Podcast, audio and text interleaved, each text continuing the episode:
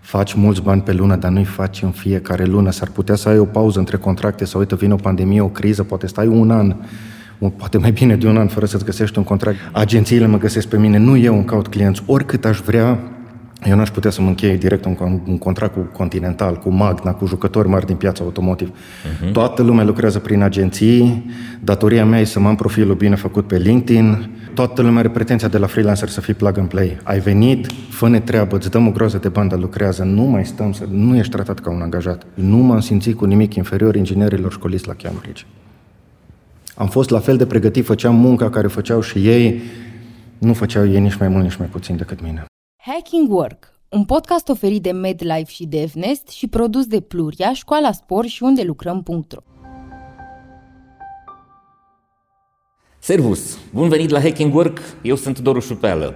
Vorbim clar, curajos și cinstit despre piața muncii, adică despre relațiile dintre angajatori și angajați. Scopul nostru este ca după fiecare episod să fie în România tot mai mulți oameni care merg cu drag și cu plăcere la serviciu și tot mai puțini oameni care se duc triști, supărați și neîmpăcați la scârbiciu. Vrem să vă aducem în față oameni interesanți, povești interesante și idei valoroase care să vă ajute pe toți să îmbunătățiți mediul, lucrul și climatul și echipele în care lucrați, astfel încât să munciți mai cu bucurie, mai cu plăcere, mai cu mulțumire pentru voi. Unul dintre oamenii foarte interesanți pe care i-am găsit și pe care i-am adus în podcast pentru voi este Florian Bosilcov. Servus, Florian! Servus, bine Bun venit! Găsit. Ne întâlnim la Timișoara, suntem în complexul ISHO, în uh, Galeria de Artă Art Encounters. Mulțumim gazdelor noastre. Florian vine de la Bocșa, de la 80 care de kilometri uh, distanță și este, uh, a răspuns unui apel pe care l-am făcut acum ceva vreme pe rețelele sociale. Am vrut să cunosc și să discut cu cât mai mulți freelanceri, pentru că profesia asta, sau mă rog, modul ăsta de a face munca și a-ți face uh, meseria este ceva nou, este diferit, circulă foarte multe uh, legende despre uh, zona asta, foarte Prea multe uh, zvonuri care uneori sunt false, alteori sunt reale și am încercat să, uh, să încercăm împreună să le demontăm sau să spunem adevărul despre ce înseamnă freelancing-ul. Să vă zic câteva lucruri despre Florian. Florian a absolvit facultatea de automatică și calculatoare de, din cadrul Politehnicii din Timișoara, a lucrat uh, patru ani la Continental, una dintre cele mai mari companii din uh, sectorul de automotive și din 2015 este freelancer, lucrează ca requirements engineer, engineer da? Ok, a lucrat în, uh, cu companii din Marea Britanie și din Germania, și, în primul rând, spune-ne ce înseamnă asta. Tu ai început ca inginer software, dar nu mai faci software acum. Da, da, na, în concordanță cu studiile mele, da, primul lucru m-am orientat spre software, m-am dus la Continental în automotive, nu că aveam vreun vis să mă duc în automotive, pentru că Continental a angajat proaspăt debutanți și absolvenți. Mm-hmm. Deci, și așa am ajuns. Adevărul că nu știam, nu știam. Dacă m-ar fi luat Nokia, m-aș fi dus la Nokia, în zi de azi eram în mobile, cine știa. Uh-huh. Și așa am ajuns în automotive, dar nu m-am desprins. De atunci, de la început și până acum, de aproape 12 ani, sunt doar în automotive. Deci automotive înseamnă industria care produce componentele din care Auto. se fac automobilele și auto, Corect. orice fel de auto. Și care în zi de azi tot mai multe componente au soft. Okay. Deci mai nou și butoanele care ridică geamurile au un softuleț în ele, nu e mai simplu buton cu plus și cu minus. Ok. Însă tu ai plecat din zona de software și faci o meserie care este uh, mult mai complexă sau mai complicată sau diferită. Ce înseamnă requirements, uh, inginer de cerințe, da? requirements uh, engineer? Deasupra software-ului, practic. Deci eu ca inginer software îmi primeam cerințele de la inginerul de cerințe, de la requirements uh-huh. engineer. Uh-huh. Omul care, acum sunt trei niveluri de requirements, cerințele de la client, cerințele de sistem și apoi cerințele software. Deci practic am urcat cu vreo patru trepte deasupra până la cerințele clientului și cu asta mă ocup în prezent. Cum arată munca ta? Ce faci concret? Concret, pare atât de evident că de fiecare dată clientul știe ce vrea. Nu e adevărat. Clientul nu știe ce vrea. Trebuie să fie un om, acela requirements engineerul care stă și discută. Nu avem, din păcate, un cuvânt în limba română pentru asta. Prima etapă se numește elicitation. Practic, când scoți din client ceea ce își dorește, să-l ajuți. Fiind, clientul fiind un producător auto. Un, prim, un reprezentantul unui, unui producător auto. Deci e tot un inginer ca mine de la BMW. Asta sperie multă lume. Mulți nu vor să facă lucrul ăsta, au impresia că vorbesc cu dragoni când discută cu oamenii de la BMW, de la Audi, tot un inginer ca și mine, nu e nimic okay. mai complicat. Și tu încerci să înțelegi și încerci să înțelegi ce vrea, exact. Uh-huh. exact. De ce multe vrea din, din perspectiva tuturor componentelor dintr-o mașină. Din punct de vedere legal, de material, de prețuri, de soft, comportament, mm. cum să se integreze în mașină și toate ce. Ok. Și încerci să înțelegi nevoile lui, după care încerci să formulezi un fel de caiet de sarcini al produsului. Da, specificații, corect. Aha, corect, corect. Okay. Deci, în primă fază sunt cerințele clientului, care sunt mai mult cerințe de natură lingvistică, să le zicem, exprimate în limbaj care îl înțelege toată lumea. După aia trebuie să le traduci într-un limbaj tehnic. Ca să satisfacem această cerință ne trebuie controllerul ăsta și nu ăsta. Ne trebuie atâția rami și nu atâția rami și așa mai departe după okay. ce le realizezi. Deci le iei deci este le foarte tehnic într-un, jobul. Da. într-un, într-un da. caiet tehnic. Mai departe da. ce se întâmplă? Arhitectura de sistem. Atunci și asta o faci tu? Nu, acolo e arhitectul de sistem. Okay. Acum linia dintre inginer de cerințe și arhitect de sistem de obicei difuză. Uh-huh. Depinde de la companie la companie, deci unele sarcini se suprapun, într-o companie făceam atât, într-o companie mai intram în atribuțiile Ok. Deci nu e chiar bine definit. Depinde, uh-huh. pe scurt. Și mai da. departe? Mai departe, arhitectul de sistem face arhitectura de sistem, după aia se fac arhitecturile de disciplină. Hardware-ul, software-ul, mecanica. Și fiecare Le pleacă mai jos. Nu, după aia vin pe partea cealaltă a ciclului V și atunci se integrează tot mai sus și se fac teste de integrare. Când integrezi softul cu arhitectura, cu softul cu hardware pardon, după aia hardware cu mecanica. Ești un fel de manager al acestui întreg proiect? Nu, nu? doar sus pe cerințe. Aha. De acolo am dat pase la arhitectul de sistem și se descurcă cu inputurile mele. Ok. ok. Fiecare își face participca lui. E foarte... Uh, prima întrebare ar fi, când aud uh, despre profesia asta și ce faci tu concret, este de ce nu au uh, propriul inginer de requirements fiecare producător auto, pentru că pare au. o chestie strategică. Au, dar ăla este celălalt om al meu, care stă vis-a-vis de masă cu mine. Eu Am înțeles. Deși el, cel cu care vorbesc, reprezentantul clientului, face exact ce fac eu, dar din partea aceea. Și atunci de ce e nevoie și de tine ca uh, dublură?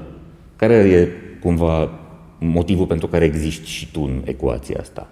Păi trebuie să fie unul și de partea asta la altă, că Ok, noi alegem soluția tehnică, uh-huh. pentru că dacă ar ști producătorul auto să-și facă, și-ar face ei.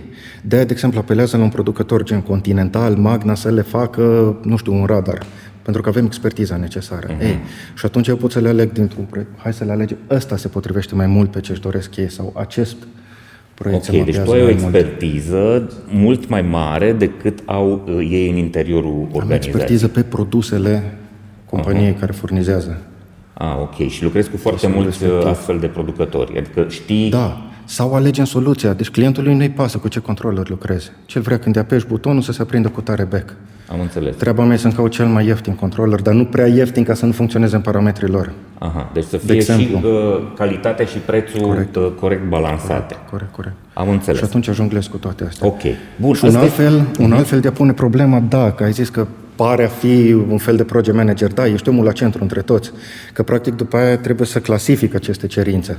Cerințe de software, de hardware, mecanică și atunci discut cu fiecare project manager în parte. Sunt omul la centru între client și disciplinele proiectului. Ok. Bun, ne-am lămurit despre profesie.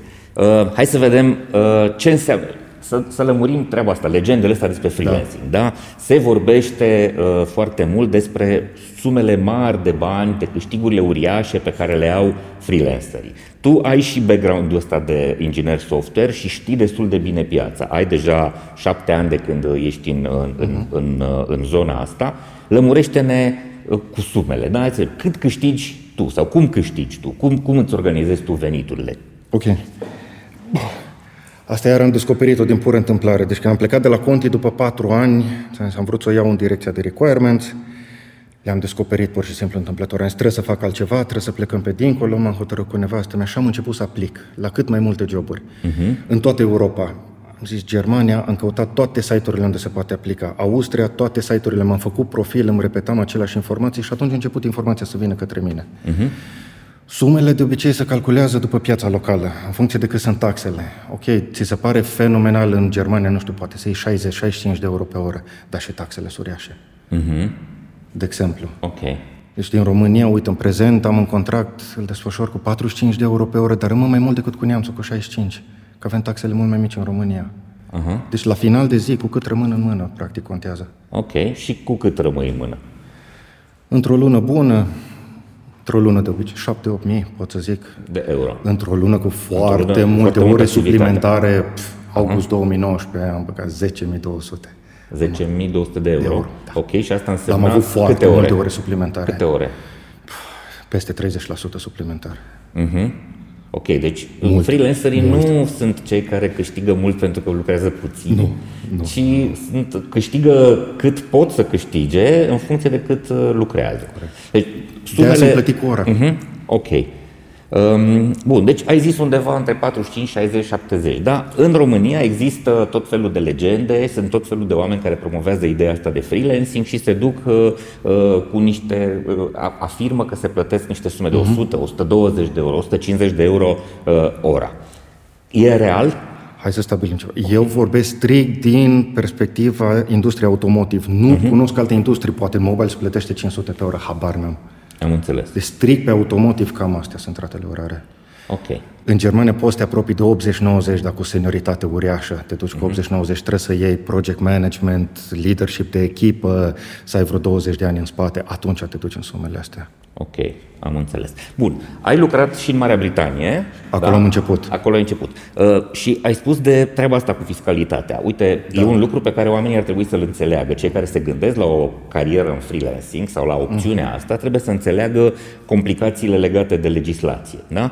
Pentru că unii dintre clienți acceptă să fii cu un SRL din România, alții nu vor accepta treaba asta. Ai pățit situația asta? Da. Nimeni nu are o problemă cu faptul că lucrezi într-un SRL din România. Ideea e unde ești localizat.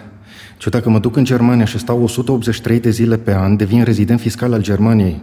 După legislație europeană e ilegal să facturez prin TVA, prin, doamne, prin SRL-ul românesc.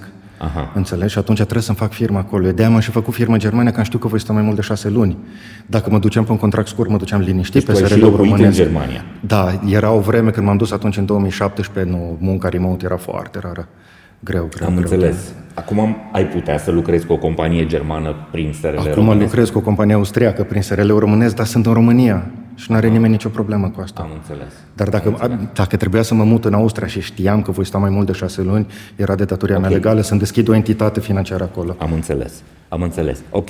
Deci tu ai fost un freelancer care te-ai și localizat în Marea Britanie. Da, am da? stat un an jumătate în Marea Britanie. Ok, și în Germania. Și din cauza da. asta a trebuit să-ți faci vehiculul da. ăsta. Da, da, da. A, și e în legislație aia, europeană. Ok. Și în vremea aia nici clienții nu acceptau uh, foarte mult să lucrezi atât de la distanță. Nici natura jobului nu era așa. Uh-huh. Ah, okay. De exemplu, în Marea Britanie am început o mașină de la zero. Era vorba de Land Rover Velar, acum mai pe piață de câțiva ani. Dar atunci nu, era ceva cu totul nou. Practic am asamblat o mașină nouă, nu se punea problema să lucrezi de la distanță. Toți trebuia să fim la un loc. Ok, deci era cerința, era da, cerința da, angajatului. Da, da, Chiar dacă erai freelancer, practic lucrai ca un angajat, adică să fii da. în, în, în zona lor de birou. Și freelancing-ul s-a impus din circunstanțe.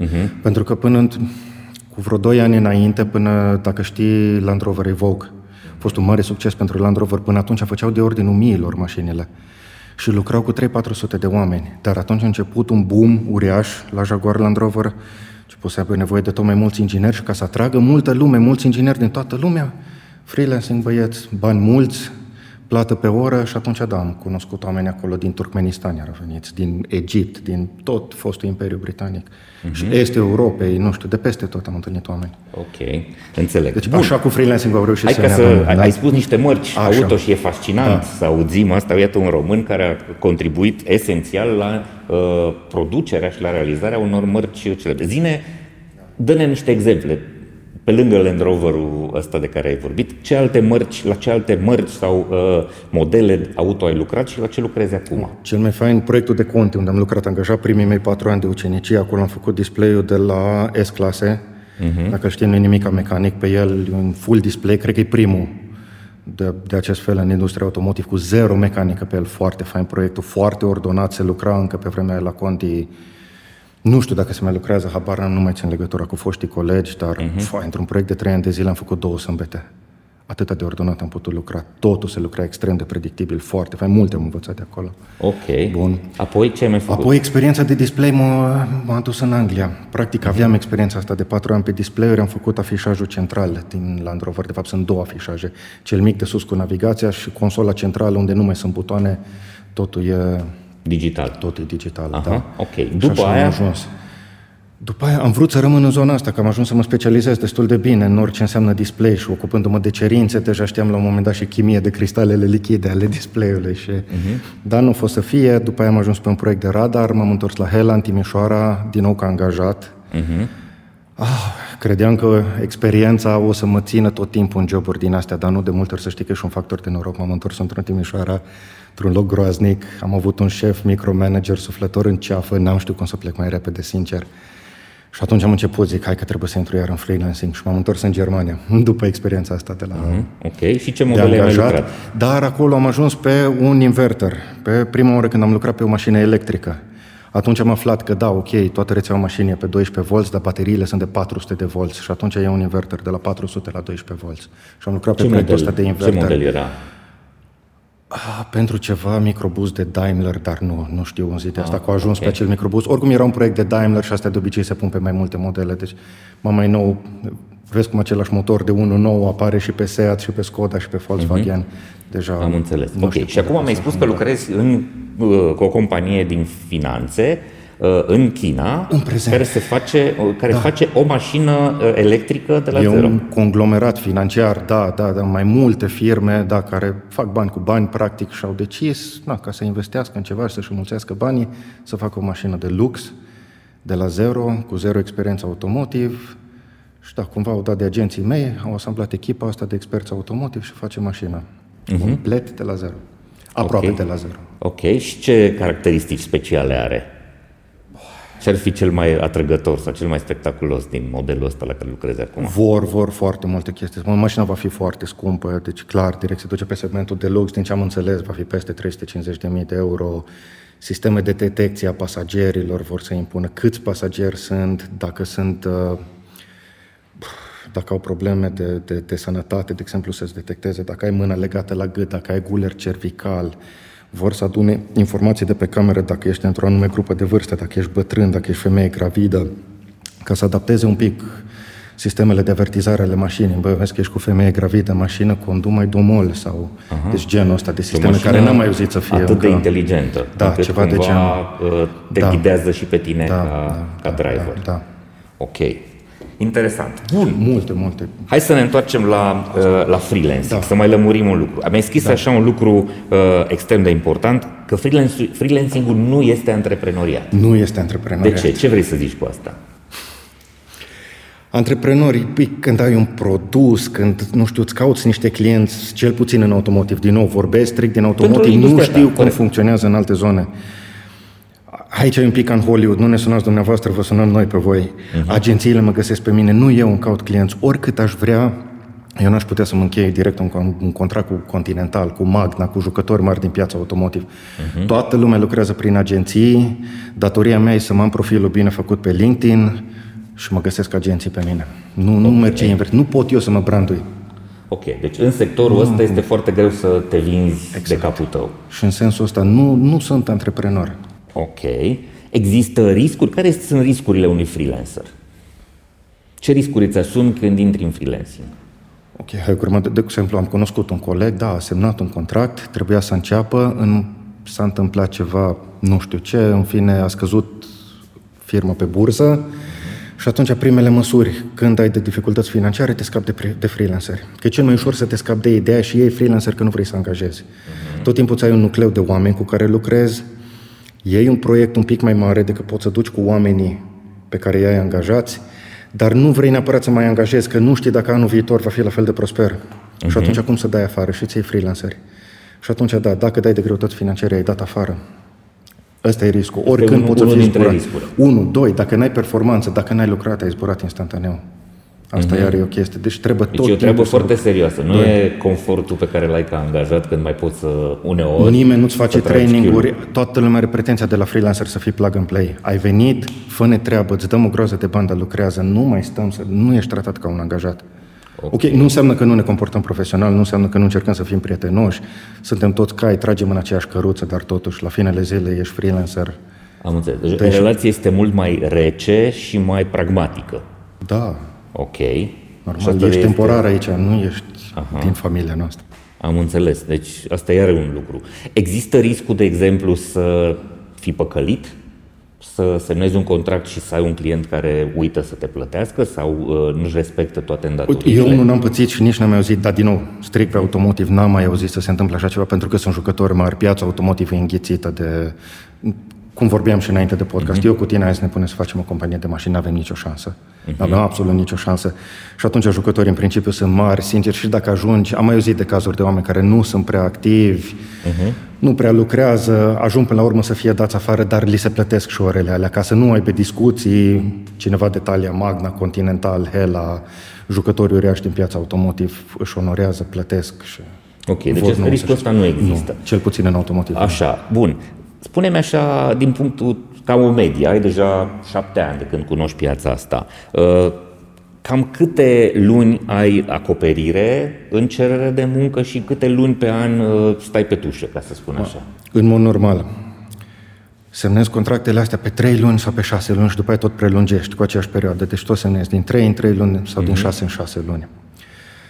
Acum știu că sună riscant, cum să plec de la un job și să mă bag undeva în trei luni și să nu prelungească. Adevărul e așa. În trei luni nici nu înveți bine echipa, nu înveți tool cu care se lucrează, proiectul, sincer, nu ești prea productiv. Nimeni nu vrea să te trimite la plimbare după trei luni. Uh-huh. Okay. În prima fază și ei pierd. Te plătesc pentru niște ore în care tu înveți. Nu, dacă îți faci treaba, n-ai niciun risc după trei luni să nu ți se prelungească, chiar și după uh-huh. șase. Okay. Chiar și după șase. Okay. Deci un an cam, cam ești ținut. Nimeni nu te cheamă pe mai puțin deci, de cam, cam un an este garantat, dacă Ar intri într-un proiect, ai liniștea Ar asta. Trebuie. Și în principiu poți să duci un singur proiect sau poți să joci uh, în mai multe proiecte simultan. Asta iar îți răspunde la întrebarea de ce zic eu că freelancing-ul e antreprenoria, că nu poți să ai mai mulți clienți odată. Ok. Nu vrei să ai mai mulți clienți, adică poți, dar vrei. De ce nu vrei? mai vrei să ai și o viață. Sunt după... foarte mulți oameni care sunt lacomi. Bun, dacă lăcomia te mână, dacă n-ai familie, dacă n-ai hobby-uri și doar vrei să faci bani, da, poți să duci liniștit. Am văzut oameni cu patru laptopuri pe masă. Bravo lor. Ok. Dați mai înainte. Dar, dar, ok, și dacă te mână numai lăcomia, dar după aia caz în alte cele, ajungi să ai, să ai ședințe care ți se suprapun, ajungi să minți, te pui în niște situații, nu vrei. Nu vrei. Îți ții un client și bun, negociază-ți o rată bună, dacă ești expert, poți să scoți o sumă destul de frumoșică. Nu ai nevoie, oricât ai fi de lacom. Ok. Ajungi să minți și nu-ți faci treaba bine nici în stânga, nici în dreapta. Îți mulțumesc tare mult că ne dai uh, perspectiva asta, pentru că uh, reușim să mai demontăm din uh, imaginea asta naivă pe care o au unii. Sigur că e foarte avantajos, nu să stai la tine acasă, în Bocșa, mm-hmm. județul Caraș-Severin, nu? poate uh, te bucuri de natură și uh, Locul într-o zonă mele. care nu este scumpă, da. cum e Clujul sau Timișoara sau Bucureștiul, da, sau Londra, Germania, etc. Însă uh, există și partea asta altă de sub, uh, uh, foarte multă seriozitate, foarte multă uh, muncă serioasă uh, depusă și oamenii trebuie să înțeleagă ambele perspective freelancing nu e neapărat un paradis decât dacă știi să ți-l faci uh, un paradis. Dacă ești foarte bun în ce faci, da. da. Ok, ok. Bun. Uh, hai să vorbim un pic despre cum vezi tu uh, poziția ta. Mă interesează foarte tare să, să încurajăm pe oameni. Tu ești român, da? Ai da. făcut școală în România sânge. și lucrezi astăzi pe o piață globală extrem de competitivă, da? da? Fără vreun complex. Uh-huh. Da. Uh, ce mesaj ai pentru cei care și-ar dori să urmeze o astfel de... Adică se poate sau este doar tu ai fost foarte norocos? Uite, am vrut și eu să aduc discuția încoace, dar mă bucur enorm că ai dus-o. Uite, am avut o experiență atât de faină când am ajuns în Marea Britanie, ți-am zis, mijloc, atâtor ingineri din toate colțurile pământului, uh-huh. născut, crescut la Bocșa, 12 clase la Bocșa, cu liceu în Bocșa și cu Politehnica Timișoara, care nu are vreo notorietate și nu m-am simțit cu nimic inferior inginerilor școliți la Cambridge. Am fost la fel de pregătit, făceam munca care făceau și ei, nu făceau ei nici mai mult, nici mai puțin decât mine. Dacă Această... vrei să înveți, poți să înveți oriunde, și la Politimișoara și oriunde. Ok. Numai să vrei să înveți. Foarte bună asta. Ă, experiența sau expertiza asta, uh-huh. cali, ă, valoarea asta în piața muncii extrem de competitivă în Marea Britanie, ți-a dat-o Uh, doar universitatea sau a contat foarte mult și experiența pe care ai avut-o în Continental? Și Continental, Continentalul, ți-am zis, în modul atât de organizat în care am lucrat, mă bucur enorm de mult că am, am făcut ucenicie acolo. Uh-huh. N-am mai întâlnit loc de muncă așa organizat de atunci. Dar asta și din natura muncii de freelancer. Freelancerii sunt chemați unde haos. Vino okay. să ne dregi haosul, deci poate și de aia n-am mai întâlnit loc așa organizat. Aha, deci cumva capacitatea asta de a fi extrem de disciplinat și de ordonat și de structurat este uh, obligatorie și este un avantaj uh, fantastic Ajută. pentru tine. Ajută. Mult. Uh-huh. Bun. Deci nu ar trebui să avem complexe ca români și uh, cel puțin în sectorul ăsta. Dar nu ca români, oriunde. Uite, de exemplu, ingineri foarte bine pregătiți, găseam oameni care veneau din Egipt. Eu știu că Cairo are o politehnică și o politehnică foarte bună. Da, fără uh-huh. să fie Cambridge, fără să fie Oxford, renume din asta. Da. Foarte bun inginer din Cairo. Ok. Bun, hai să ne ducem acum în, în perspectiva asta. Ai trecut prin două organizații. Ai vorbit de Continental, da. despre care vorbești foarte frumos, și despre experiența cealaltă negativă în cealaltă organizație, să nu mai dăm numele, pentru da. că uh, nu neapărat vrem okay. să uh, Poți penalizăm pe cineva. Da? da? Nu, nu, nu e vorba de asta. E natural. Este o experiență pe care ai povestit-o. Uh, e altă companie de automotiv din Timișoara. Da. da? De ce așa mare uh, diferență? Unde, unde s-a produs ruptura? Pentru că sunt două organizații, ambele de origine germană, din câte știu da, eu, da, nu? Da. care sunt tot în automotiv. Una ți-a dat o experiență fantastică, alta a fost o, uh, o nenorocire pentru tine, personal. Da, bun, nici, nici la Conti nu a fost o experiență fantastică și toată organizarea asta a fost un pic rigidă. Și la Conti, ți-am zis, am avut senzația cumva, stând în software development, că nu pot să fac asta o viață. Nu pot, și iarăși uitându-mă și la colegii care erau legați de creditul ipotecar, am zis, eu nu pot să ajung așa legat de un loc de muncă pe un credit pe 30 de ani în nenorocesc viața. Ah, okay. De am și hotărât să plec. Și la Conti, ok, pe cât era de organizată munca și cât de mult am învățat acolo, pe de altă parte, toată rigoarea aia nu-mi dădea drumul să mă dezvolt. Ai simțit o lipsă am de libertate. De mult. Mm-hmm. Ah, am o metaforă când vorbesc cu prietenii, simțeam că am cinci trepte de eram blocat între întâia. Uh-huh. În ce de, sens? De viteză. Nu puteam să-mi dau drumul și mi-am dat drumul, uite, în Marea Britanie, unde ne-am deschis birou. Panasonic Automotive, a, la Panasonic Automotive, Panasonic a făcut display-urile astea, acolo am ajuns pentru proiectul de Jaguar, a fost lăsat liber total. Deci am început primul proiect de automotive, cei de la Jaguar au cerut să aibă un inginer rezident, project managerul nostru și-a dat seama că e un proiect extrem de complex și a zis nu unul, trei oameni. Să fie unul pe mecanică, unul pe hardware, unul pe soft. Eu am fost chemat să reprezint softul. Uh-huh. Și am deschis biroul ăla de la zero. Am avut libertate maximă. Dacă am avut nevoie de ceva, m-am dus, m-am cumpărat, am făcut poze la chitanță și îmi decontau.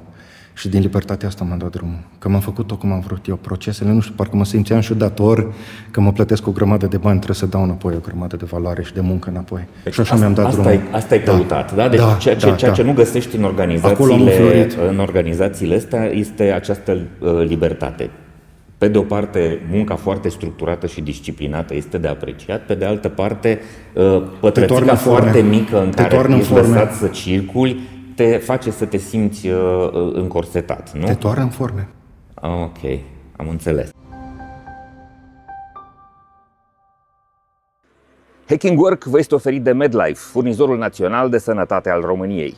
Ca angajator al mii de oameni și furnizor de sănătate pentru aproape 800 de mii de angajați, cel mai mare sistem medical privat din România știe că putem să ne facem bine doar căutând împreună soluții la probleme, având grijă de noi și de colegii noștri. Astfel, construim organizații sănătoase și un mâine mai bun decât astăzi. Împreună facem România bine. Hacking Work este un proiect susținut de compania de software DevNest. Cu toții am crescut cu întrebarea ce vrei să te faci când o să fii mare. La DevNest, răspunsul este orice, pentru că exact asta este DevNest, un loc plin de oportunități, construit transparent, având oamenii în centrul tuturor acțiunilor și proiectelor. Un cuib în care cresc sănătos oameni, cariere și proiecte tehnologice. DevNest înseamnă dezvoltare. Construim oportunități, creștem o comunitate. Ai vorbit despre experiența cealaltă, unde ai întâlnit micromanager. Este unul dintre subiectele pe, despre care eu vorbesc și uh, încerc să explic că uh, avem mare nevoie de educație de management leadership, astfel încât oamenii să aibă o experiență mai bună în, uh, în locurile lor de muncă.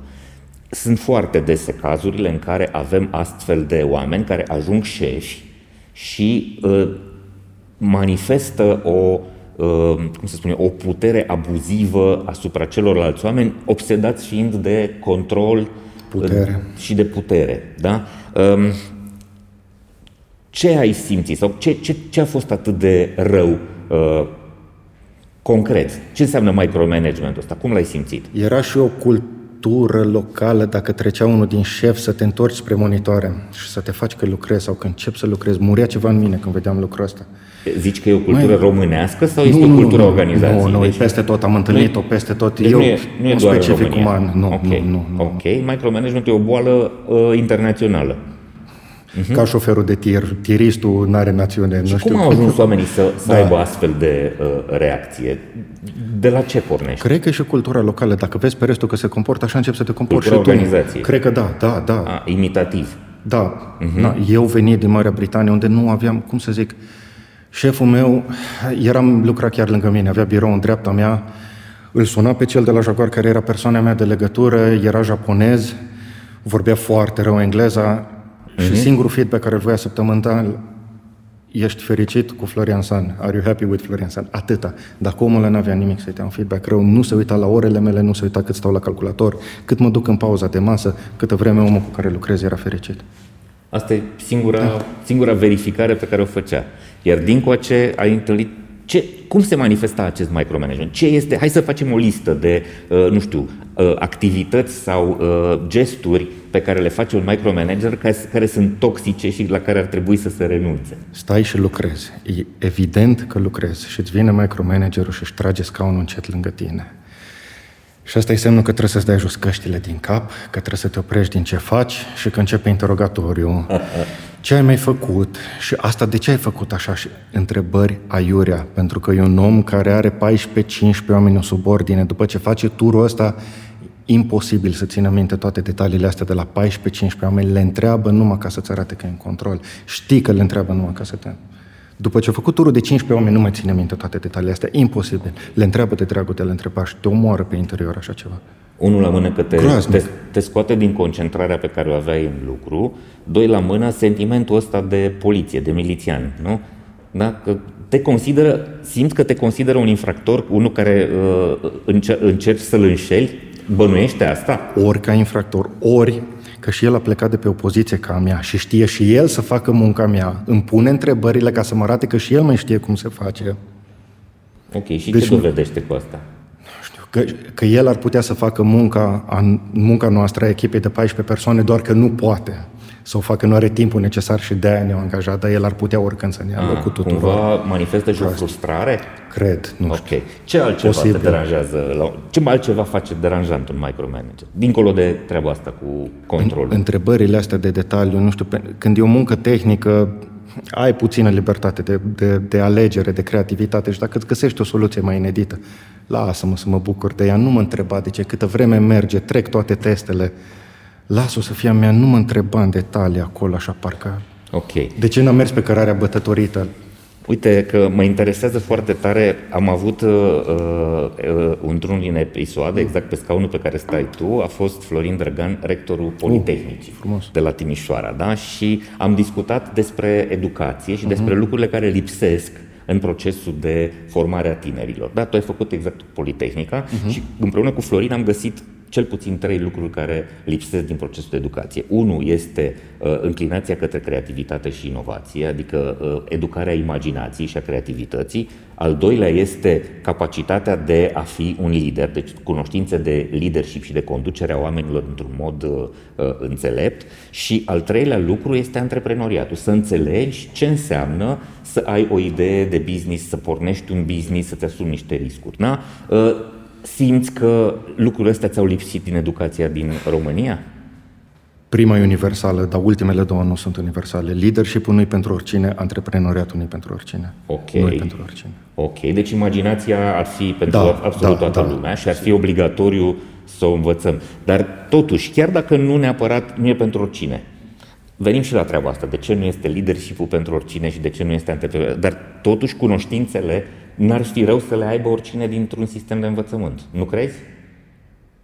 La ce ți-ar ajuta? Oh, interesant. Ok.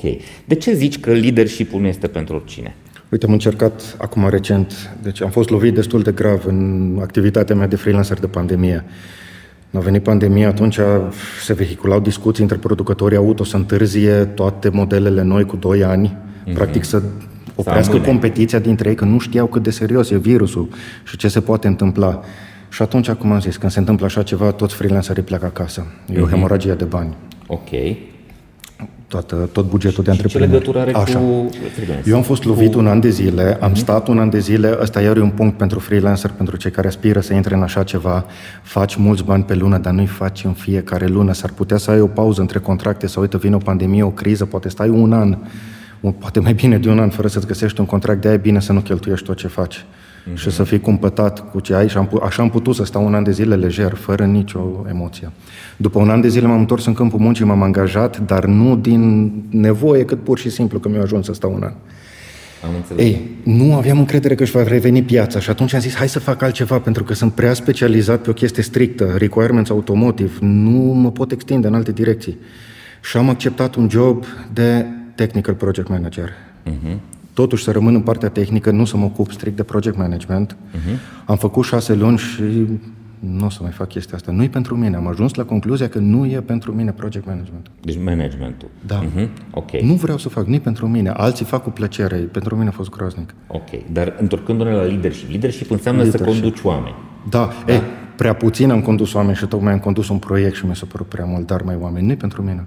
Ok, deci recunosc. e important să recunoști că dacă vrei să faci o muncă de genul ăsta și dacă nu vrei să o Trebuie faci. să fii pentru asta, nu dacă vrei, dacă uh-huh. poți, dacă ești pentru așa ceva. Ei, din păcate, foarte mulți oameni ajung în, în poziții de management pentru că își doresc această putere sau își doresc mai degrabă banii pe care îi, îi aduce un astfel de rol. Locul de parcare, cine știe tot da, felul exact, de, tot felul de avantaje. Da? Însă nu neapărat au datele personale și disponibilitatea de a face treaba asta. Da? Sunt unii ca tine care recunosc, nu-i pentru mine, și sunt alții care înțeleg că nu-i pentru ei, dar totuși continuă să joace rolul ăsta și așa ajung... Și își fac viața lor un calvar și viața subalternilor. Uh-huh. Ok. Deci zici că n-ar trebui, nu este pentru oricine și ar trebui Din nou, doar... dacă m-ar fi educat, dacă aș fi avut un curs în facultate despre leadership, nu mi-ar fi folosit. Pentru că nu e pentru mine. Am înțeles. Și antreprenoriatul uh, la fel. Zici că nu e pentru Nu e pentru toată lumea, da, okay. dar, dar e Aici, hai, poate ar trebui să se insiste un pic pe educația financiară. Pentru că multă lume nu știe ce înseamnă să plătești o taxă, ce taxe plătești, cât plătești, cât e de ușor să deschizi o firmă și da, ar fi interesant de știut. Asta e Pentru că mulți se crampune, au idee în cap, uai, să-mi fac firmă, te lovești de autoritățile statului, tot felul de mituri din astea și nu se bagă din, din motivele astea, nu că n-ar avea expertiză, nu că n-ar fi bun să se bage în freelancing, doar de frică luptei cu autoritățile. Ok.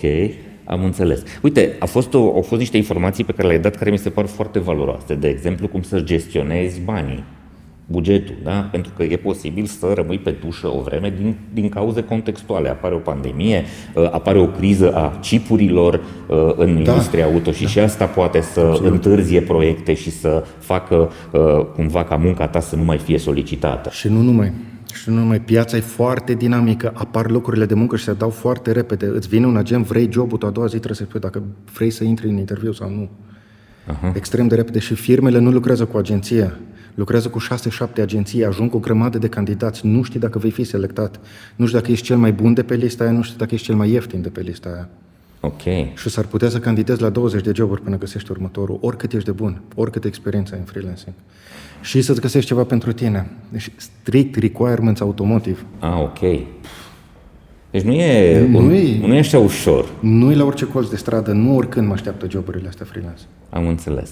Bun, uh, e foarte interesant ce spui. Hai să ne ducem către o zonă legată de cum munciți. Da? Pentru că lucrezi și cu alții și lucrezi la distanță și asta presupune foarte multă uh, comunicare. Da? Trebuie să schimbi o mulțime de informații cu foarte mulți uh, oameni.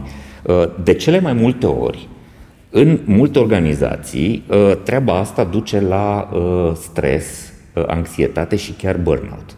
Da? Din cauza volumului uriaș de comunicare. Uite, există mm-hmm. niște studii acum pe care le citează Cal Newport în cartea lui O lume fără e-mail, care arată că din 8 ore de lucru, în medie, lucrăm efectiv o oră și un sfert restul timpului îl pierdem în muncă de comunicare despre muncă. Da? Adică în ședințe, uh-huh. în e mail în uh, mesaje scurte pe Slack sau o mulțime de alte platforme, WhatsApp, Facebook, uh, etc., mesaje pe Teams, pe tot felul de platforme uh-huh. interioare ale organizațiilor. Și treaba asta, mai ales pentru cei care sunt în economia cunoașterii, în meserii uh, în care folosim capul, creierul, nu neapărat mâinile, da? și care lucrează remote, adică uh, odată cu pandemia, treaba asta a fost a devenit lege, sunt 40% dintre cei care demisionează din, din economia cunoașterii, demisionează din cauza de burnout. Sunt arși, efectiv. Tu ai un astfel de risc sau cum faci cum faceți voi ca să nu intrați într-o, în această zonă extrem de periculoasă pentru sănătatea psihică? Realitatea e cine nu lucrează remote în zi de azi. Și când lucram la birou, din lipsă de săl de ședință, țineam ședințele pe Zoom. Eu de la etajul 1 cu cineva de la etajul 2 nu aveam sală de ședință și practic tot remote lucram. Și atunci pentru ce să mă duc la birou? Sau okay. lucram cu altă divizie din oraș, dar din altă clădire. De ce să mai mă duc la birou dacă tot tot remote, tot pe Zoom îmi fac uh-huh. Ok, înțeleg conferință. asta. Înțeleg asta. Pe de altă parte, tu mi-ai spus, da, da. hai să vorbim acum da. despre munca remote și hibridă. Da. Uh, tu mi-ai spus că era foarte important în Marea Britanie să fiți uh, împreună. A, acolo se impunea, de exemplu, uh-huh. da. Dar și acolo se impunea ocazional, să zic, dar mai des decât, nu știu, să fi stat în România și să vin, trebuia să mă duc poate de două ori pe lună. Okay. Și atunci nu, nu puteam, chiar trebuia să fiu acolo, poate de trei ori pe lună. Uh-huh. Dar, din nou, mare parte a jobului, da, s-ar fi putut face remote. Și de multe ori nici nu mă duceam, era plin sediul de la Jaguar, de la mine, tot pe Zoom lucram, chiar dacă eram în același oraș. Am înțeles. Bun, hai să ne Dar, întoarcem la treaba asta. Cum da, faci tu, da. în munca asta la distanță, să eviți supra-solicitarea psihică, oboseala asta cauzată de bombardamentul de informație online, de mesagerie, ședințe, lucruri de genul ăsta? Deci, pentru, pentru unii nu e ideală munca de acasă, care au copii mici, care nu înțeleg că să intre peste tine, eu nu am copii, de uh-huh. exemplu, și am liniște și pace. Dacă am intrat la mine în cameră, sunt la mine în cameră. Uh-huh. de exemplu, e multă relaxare mentală mă duce decât să-mi facă firma un seminar din ăsta de well-being sau de alte prostii. Lasă-mă, frate, să lucrez de acasă din pantalon de training și din șlapi. Știi cât mă relaxează că nu stau în blugi și în pantofi? Okay. De exemplu, cât mă relaxează că sunt acasă și am chitara lângă și dacă vreau să iau o pauză, mai, mai exersez acolo niște uh-huh. Mhm. 5 minute, nici nu-mi trebuie mai mult și m-am deconectat. Pot să încarc chitara după mine, pot să stau în pantalon de training la lucru nou și mă ajută foarte mult ca să acasă. Doi, sunt singur la mine în cameră, poate n-am chef nici de chitară și așa îmi pun niște muzică. Și stau și mă ascult vreo două, trei piese, m-am deconectat total, mă întind, am o canapea la mine în cameră. Birou nu poate să mă ofere lucrurile astea. Ok, deci ești un adept clar Total. al muncii dar nu, nu e universal, nu e pentru toată lumea. Ok. Sunt oameni, nu, eu sunt foarte introvertit, pot să nu văd oameni o lună de zile și nu mi dor de nimeni, dacă sunt cu nevastă mea, ok. Dar alții nu, nu, nu pot fără contact uman, dacă n-au colegi cu care să iasă la o pauză de țigară, cu care să meargă în pauza de masă. Mor, chiar aveam oameni care lucrau pe același proiect cu mine, lucrau și ei de acasă, nu au mai suportat și se duceau în diverse locuri de aici din Timișoara, de unde lucrează freelancer ca să aibă un colectiv. Uh-huh. Deci Unii sunt simt nevoia. Sociali, da, da, ok. Da. Și mai e ceva. Da. Uh, uite, tu ai avut primii patru ani în interiorul unei organizații și probabil a fost o perioadă extrem de valoroasă uh-huh. pentru învățare. Nevoia asta de a fi în interiorul unei echipe și de a avea uh-huh. frecvența interacțiunilor este și pentru că, mai ales în, în, în începutul de carieră, ai nevoie de prezența unor oameni mai experimentați și de discuțiile formale și informale cu ei, astfel încât să poți să înveți lucrurile astea. Cum ai rezolva uh, învățarea în freelancing? Tu oricum și acum înveți. Înveți, dar deja vii cu experiență la pachet. Nu uh-huh. prea poți să vii ca novice în freelancing. Okay. Trebuie să fii deja expert, deja trebuie să ai niște experiențe intri într-o firmă, deja da, ok, trebuie să fii plug and play, cum ți-am zis, dar deja seamănă, asta am mai făcut acolo, asta am mai făcut dincolo, sau mai lucram similar cu, uh-huh. nu știu, te adaptezi rapid, dar deja am văzut, puține lucruri mai mă surprind. Ok, deci... Diferă de la companie la companie, zona asta dar totuși de rimează măcar. Zona asta de învățare e mai ușor de făcut în, în birou, da? Sau da, că... Plus că așa am avut ocazia să migrez spre requirements, cum ți-am zis, am început patru ani de software, dar fiind acolo în mijlocul oamenilor, mi-am dat seama că nu e pentru mine, dar am putut să întorc capul în jur să văd ce altceva mi-ar mai plăcea să fac. Uh-huh. Și am putut să văd de aproape ce face un project manager, ce face un inginer de calitate, ce face un inginer de requirements. Uh-huh. Îmi uite, asta ar putea Bun, să astăzi, fie pentru în mine, calitate știi? de freelancer, și da. la tine se schimbă foarte multe da. lucruri, da? Cum înveți? Cum, cum îți organizezi tu zona asta de a descoperi informație nouă? Google. Fără Google. nicio glumă, da, da, da. da adică cauți online da, resurse și informații. Deci trăim niște vremuri, nu știu dacă lumea realizează, dar și acum 15 ani, nu știu dacă era Google atât de plin de, de informație. Știi de conceptul ăsta de infobezitate. Cât, cât de mult crește infobezitate, da, crește informația disponibilă motoarelor de căutare exponențial, ce în mhm. fiecare an se tot triplează. Uh-huh. Găsești tot mai multe lucruri despre cele mai obscure lucruri, găsești câte o informație. Ok, deci înveți, înveți online mult. Și Sau de la colegi, dacă ai cu cine și dacă nu, improvizezi la fața locului. Uh-huh. Pornești pe un drum, dacă îți dai seama că ai greșit, la un moment dat te pui și refaci și adaptezi, n-ai ce face. Am trebuie, înțeles. Trebuie să-i dai înainte. Mă întorc la întrebarea mea. Mm. Uh, cât de mare este expunerea ta la comunicare de lungul unei zile? Adică în cele 8 ore, cam cât înseamnă, nu știu, să vorbești cu ceilalți, să răspunzi la e mail să faci un raport, să faci o, să, uh, nu știu, să răspunzi unor mesaje. Depinde și de etapele proiectului. Te găsești în etape grele, de exemplu, când ai multe erori. Acolo, clar, au fost grave probleme de comunicare și s-au strecurat erori în tot lanțul. Și atunci avem zile, da, stăm 8 ore în ședințe și după aia începem să mai lucrăm câte ceva. Okay. E clar că trebuie să eliminăm uh-huh. ce mhm. se întâmplă. Se întâmplă. Alte ori, două ședințe de sincronizare pe zi de 15 minute. Depinde. Ok, și astea sunt uh, dar trebuie să te sincronizezi, trebuie să înțelegi că lucrezi în echipă și ești doar o rotiță într-un mecanism mai mare. Nu poți să-i dai tu de capul tău înainte și ai doar impresia că faci ce ceilalți au nevoie. Uh-huh. Okay. E esențială comunicare. Cum reușești să păstrezi sănătatea psihică în astfel, de, în astfel de situații? Cum te protejezi? Chitara, canapeaua, muzica. Te ocupi tu de tine. Îmbrăcămintea lejeră, da, da, da. da. Uh-huh. Am înțeles. Bun, uite, e o discuție acum, vreau să văd cum gândește un freelancing legat da. de uh, tema asta cea nouă, săptămâna de lucru de patru zile. Da, da, de ce Ești nu? Mare de fan. ce nu? De ce uh-huh. nu? Mhm. Oricum, cine nu scurtează vinerea, să fim serioși? Erau deja politici prin toate firmele să nu se pună ședință vinerea după ora 12. Toată lumea își scurtează ziua de vineri. Toată lumea deja își face suplimentare de luni până joi ca să-și facă weekendul prelungit. Uh-huh. Ok. Bun. Cel puțin în mediul ăsta, în toate uh, corporațiile prin care am lucrat. Spune-mi, uh, da. de ce nu? Ce te face pe tine fericit cu munca ta? Uh, sau e, uh, mai înainte de asta, e important să fii fericit cu munca ta? Da. Absolut, da, uite, de exemplu, n-aș fi putut să fiu programator. Ajungeam undeva într-un punct în care să mă anesteziez cu sport, cu alcool, cu ceva, dacă continuam să fac programare, dacă eram nevoit.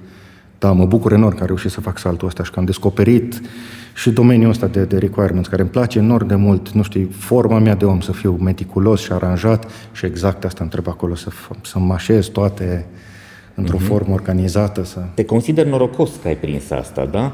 Uh, cum, însă, cum, put, cum putem să-i ajutăm pe alții care urmează același traseu cu tine, da? Și ajung într-un rol de developer și poate nu sunt fericiți cu munca lor și poate nici nu-și dau seama.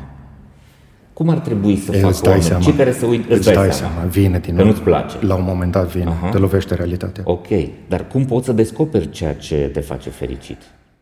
Ți-am zis, eu am început să mă uit în jur că am vrut să-mi valorific studiile. Deci mi-am dat seama, ok, nu programarea pentru mine, dar cu facultatea asta trebuie să fac ceva, nu o să mă duc pe tir, nu o să uh-huh. mă fac cofetar, patiser, nu știu. Uh-huh. Era clar. Și am început să întorc capul în organizație. Hai să văd că se fac mult mai multe lucruri. Deci toată lumea are impresia, știi, când auzi că lucrezi în IT, că ești o formă sau alta de programator, fi un lanț trofic mult mai mare, programatorul e cel mai de jos, cineva face designul, cineva face arhitectura software, testarea, requirement-urile, arhitectura de sistem, testarea de sistem, e, da, e, okay, e un deci lanț uriaș. Pe care dai... Poți să întorci capul în organizație și poți să vezi ce fac diversi oameni. Este sfatul pe care da. îl dai oamenilor care Și dacă lucrezi într-o corporație, uh-huh. de obicei ai un intranet foarte bine pus la punct unde ai o descriere a fiecărui job.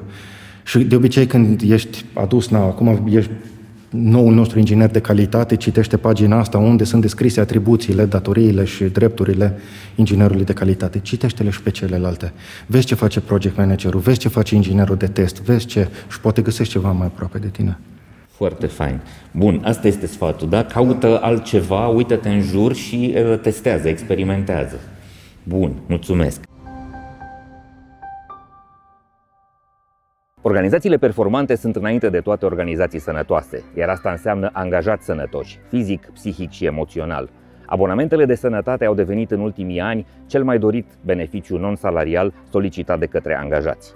Cu abonamentele de sănătate MedLife pentru companii și IMM-uri, angajații primesc sănătate, speranță și încredere, având acces la un întreg ecosistem care cuprinde spitale, clinici, hiperclinici, laboratoare, farmacii și cabinete dentare, unde mii de medici, asistente și infirmieri sunt acolo la dispoziția lor. MedLife înseamnă sănătate, și pentru oameni și pentru organizații. Împreună facem România bine. DevNest este compania de software care a reușit să crească mare exact așa cum a visat. Mai mult decât clienți, mai mult decât un birou, mai mult decât niște proiecte digitale. În jurul pasiunii pentru software, DevNest a construit o comunitate în care se întâlnesc oameni, idei și know-how digital. DevNest înseamnă dezvoltare. Construim oportunități, creștem o comunitate. Florian, o carte. Uh, da. Cer invitațiilor mei să recomande o carte. Da, de N-ai adus-o fizic, dar... Uh... N-am adus-o fizic, că nu e tipărită în limba română și am găsit-o PDF-ul. Inginer de sistem fiind și ca educație și ca profesie, practic, da, e o carte de John Gall, tipărită în 76, ediția Princeps, se numește Systemantics și a mai fost retipărită sub numele de Systems Engineer Bible, ceva de genul, okay. dar oricum foarte faină. Cartea e păcat că nu s-a tradus în română, la un moment dat devine prea densă și prea inginerească, un pic greuță pentru cineva care nu e din domeniu, dar per total e o lectură foarte faină. E un umor, așa, un umor foarte subtil care opa, pătrunde toată cartea. Uh-huh.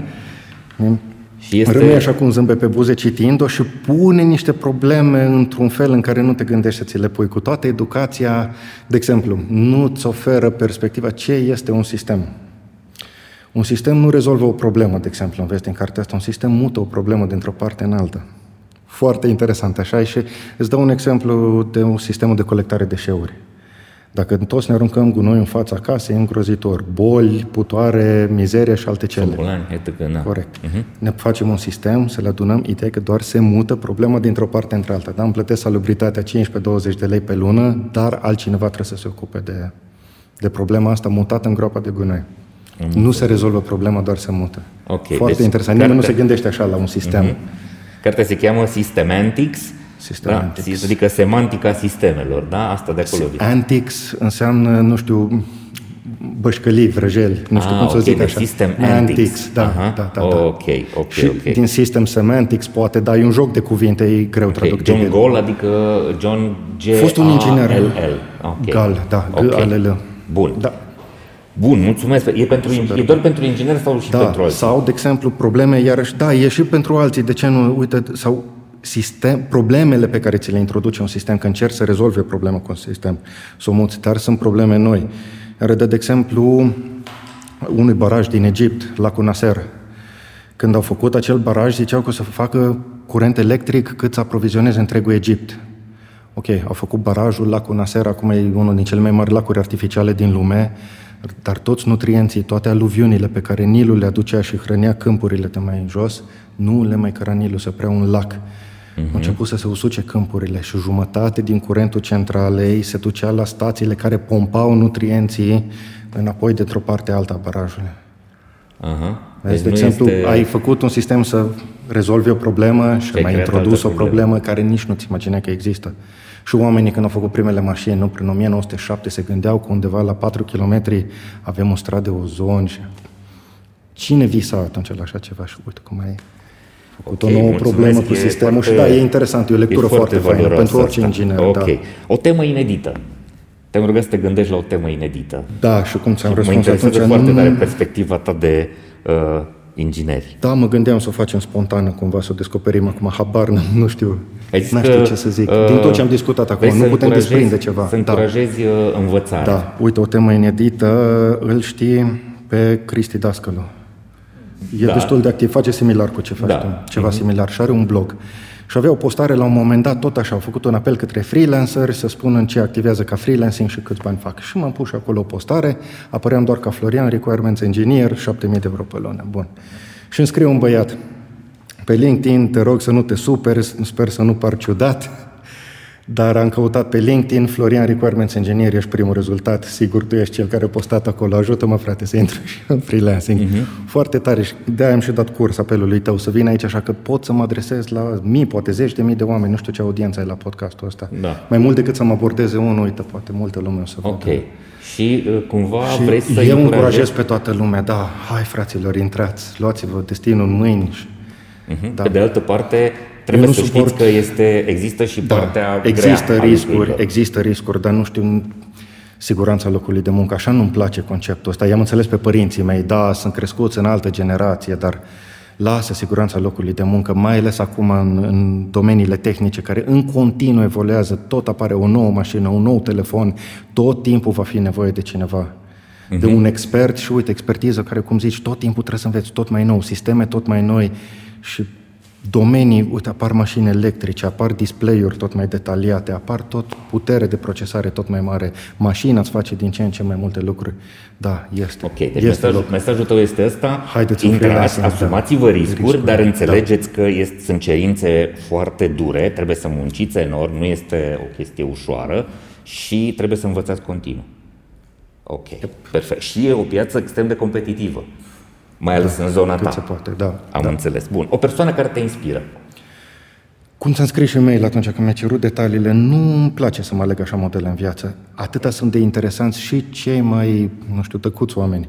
Dacă îi urmărești și le dai șansa să zică ceva, să intri în sufletul omului, practic poți să înveți ceva de la oricine, de la absolut oricine. Nu știu, foarte mult îmi place, uite, prin ședință, să caut, să mă uit la oameni care n au temperamentul meu. De exemplu, mă prind foarte ușor. Uh-huh și să mă uit la oameni calmi cum abordează problemele și fără să se aprindă și ating și ei scopurile, reușesc să obțin într-o negociere ceva ce eu cu nervi obțin. Și încerc să văd cum obține și cum pune problema, cum formulează propoziția, ce ton al vocii adoptă și pot să învăța oricând ceva de la oricine în orice ședință și foarte fain să observ oamenii cum pun problema. Am înțeles, să fie atenți la ce, atenția la foarte ceilalți, interesant. disponibilitatea Și așa de devine și o ședință faină, iar intru într-o ședință plictisitoare, nu, urmărește fiecare om, dinamica fiecărui om, cum pune problema și cum își atinge scopul, e foarte răspuns, fain. Ai răspuns și la următorul subiect, da? O lecție recentă. Sau ce, da, de da, ce ai da, învățat da. recent? Uite, ce învăț recent, în fiecare ședință încerc să învăț câte ceva. Cum să facem, cum să ne depășim blocajele foarte e tare. Fain, e fain. Și de la cei mai plictisitori oameni, cum ziceam mai ceva. Am înțeles. Tare. Foarte tare. Florian, vrei să... Uh, e ceva ce nu te-am întrebat și ai vrea să spui sau vrei să dai un mesaj celor care se uită la episodul ăsta? Da, despre înființarea firmei, fiscalitate, relațiile cu autoritățile statului, nu știu cât timp mai avem la dispoziție. Poți să spun, pui cât vrei tu. Putem să facem. Okay. Uite, astea sunt niște mituri, că ai zis să demontăm mituri. Uh-huh. Cât de greu se înființează firme și așa. Deci, hai să zic cum am înființat eu firma. Am venit, eu aveam contractul în desfășurare în Germania. Atunci când am fost abordat și mi s-a oferit contractul ăsta 100% remote. Când am auzit, norocul meu, eram pe finalul contractului din Germania, am zis da din prima, am avut ocazia să revin în țară, nu? Uh-huh. Și să lucrez de acasă, să revin la Bocșa, orașul meu natal, unde îmi știu toți oamenii și așa mai departe. Am intrat într-o joi la Camera de Comerț. Camera registru, de Comerț. Registru comerț. Nu registru. A, la Camera de Comerț. La Camera de Comerț. Okay. Camera de Comerț, datoria Camerei de Comerț, misiunea Camerei de Comerț este să încurajeze businessul din județul respectiv. Okay. M-am dus la Camera de Comerț Caraș, cu mâinile în buzunar, numai buletinul aveam la mine, fraților, ajutați-mă să-mi fac firma. Sunt ok, pregătiți-mi, vă rog, următoarele documente, mâine dimineața la 9 veniți cu ele. Vineri dimineața m-am dus cu documentele, luni și mi-au cerut vreo 300 de lei pentru împuternicirea avocatului, ca să mă întocmească avocatul, uh-huh. statutul, tot. Da. Aveau ei statut, luni m-am dus numai să semnez ce trebuia eu să-mi semnez. Marți deja puteam presta activități comerciale, chiar dacă nu venise încă cu eu certificatul uh-huh. și au zis, ai dovadă, deja poți presta activități, poți să începi să-ți faci contul la bancă. De joia următoare, deci într-o săptămână, am avut firma înființată, contul la bancă și am putut presta activități comerciale. Fericită fără să mă duc la firme care înființează alte firme, care după mine sunt cei mai mari șarlatani. Nu trebuie să existe firmele care înființează firme. Mergeți la Registrul Comerțului, ca emisiunea lor să vă ajute să vă înființați firme, să vă ajute să... La Camera de Comerț, da, da, da. da. Ok. Deci asta, este, scuze, asta e un mesaj. Da. Deci să aibă oamenii da. uh, Și se înființează rapid. Se înființează foarte rapid, mult mai rapid decât mă așteptam. Bun. Asta e un, da. un lucru. Birocrația. Nu știu unde e toată birocrația asta. Contabila mea îmi depune toate declarațiile online, ea are semnătură digitală, eu nici n-am nevoie de semnătură digitală. Am împuternicit-o, ea îmi depune tot, vorbesc cu ea la telefon pe mail și cu contabil în relație remote. Deci, Lucrez din de vedere, tu crezi că antreprenoriatul uh, în România este uh, ușor de făcut? Și taxele că... ridicol de mici. Uh-huh. Rămân cu 92% din brut. Pe asta nu știu, să-i, să spun oricărui freelancer de dincolo că rămâi cu banii ăștia. Nu știu de ce România nu e paradis fiscal, nu în sensul rău al cuvântului, dar mediu pentru freelancer, pentru numai digital, de ce nu vin încoace să-și facă firme? Niciunde în Europa nu mai rămâi cu 92% din brut. În condițiile în care nu fac măgării, în sensul că nu mi-au hârtie igienică pe firmă. Uh-huh. Îți dai 1% din brut și 5% impozit pe dividende și ai tot. Ai cheltuiel cu contabilul, uh, cum îi zice, protecția muncii, uh-huh câteva lucruri Și desigur salariul meu, ca să-mi dau 1%, trebuie să mă angajez eu la da. propria firmă. Mm-hmm. Dacă n-am niciun angajat pe firmă, dai 3% da. din brut. Da. Așa, deci salariul meu, HR-ul, contabilitatea și protecția muncii și aia e tot. În rest, nu am nicio cheltuială pe firmă, că nu sunt antreprenor, sunt freelancer. Nu îmi cumpăr nimic pe firmă. Mai mă sună de la fonduri europene, hai să vă dăm bani. Nu am pentru ce. Ei îți dau bani pentru utilaje. Niciun laptop nu pot să-mi cumpăr măcar lucrez la firmele astea, ei îmi dau laptopul lor pentru că intru în rețeaua lor, datele sunt extrem uh-huh. de confidențiale, nu pot lucra de pe laptopul meu, nu pot să-mi iau un laptop. Am înțeles. Lucrez numai pe ce am în cap, de aia nu sunt antreprenor, sunt freelancer. Florian, îți mulțumesc tare da. mult pentru uh, emisiunea oricând, asta, oricând. ai făcut un efort să vii până la pentru discuția asta, dar Minim cred că efort. este, Minim cred efort. că este uh, extrem de folositor celor care se uită și care vor să-și, uh, să-și, să iau un astfel de drum. E un alt, o altă perspectivă despre freelancing, am mai avut freelancer și cu siguranță uh-huh. o să mai uh, aduc. Intenționez, am, am vorbit deja și cu Cristian Dascălu și cu colegul lui, cu Raul, să avem o emisiune uh-huh. în mhm. care să discutăm serios și despre uh, perspectiva lor. Proiectul Hacking Work este realizat de Pluria, unde lucrăm.ro și Școala Spor. Pluria este o platformă digitală de spații flexibile pentru echipe hibride. Prin intermediul aplicației Pluria, profesioniștii și echipele pot să-și rezerve spații de lucru și săl de întâlnire în peste 200 de spații de coworking în 5 țări din lume, între care și România. Munca hibridă se face inteligent, confortabil și eficient cu Pluria.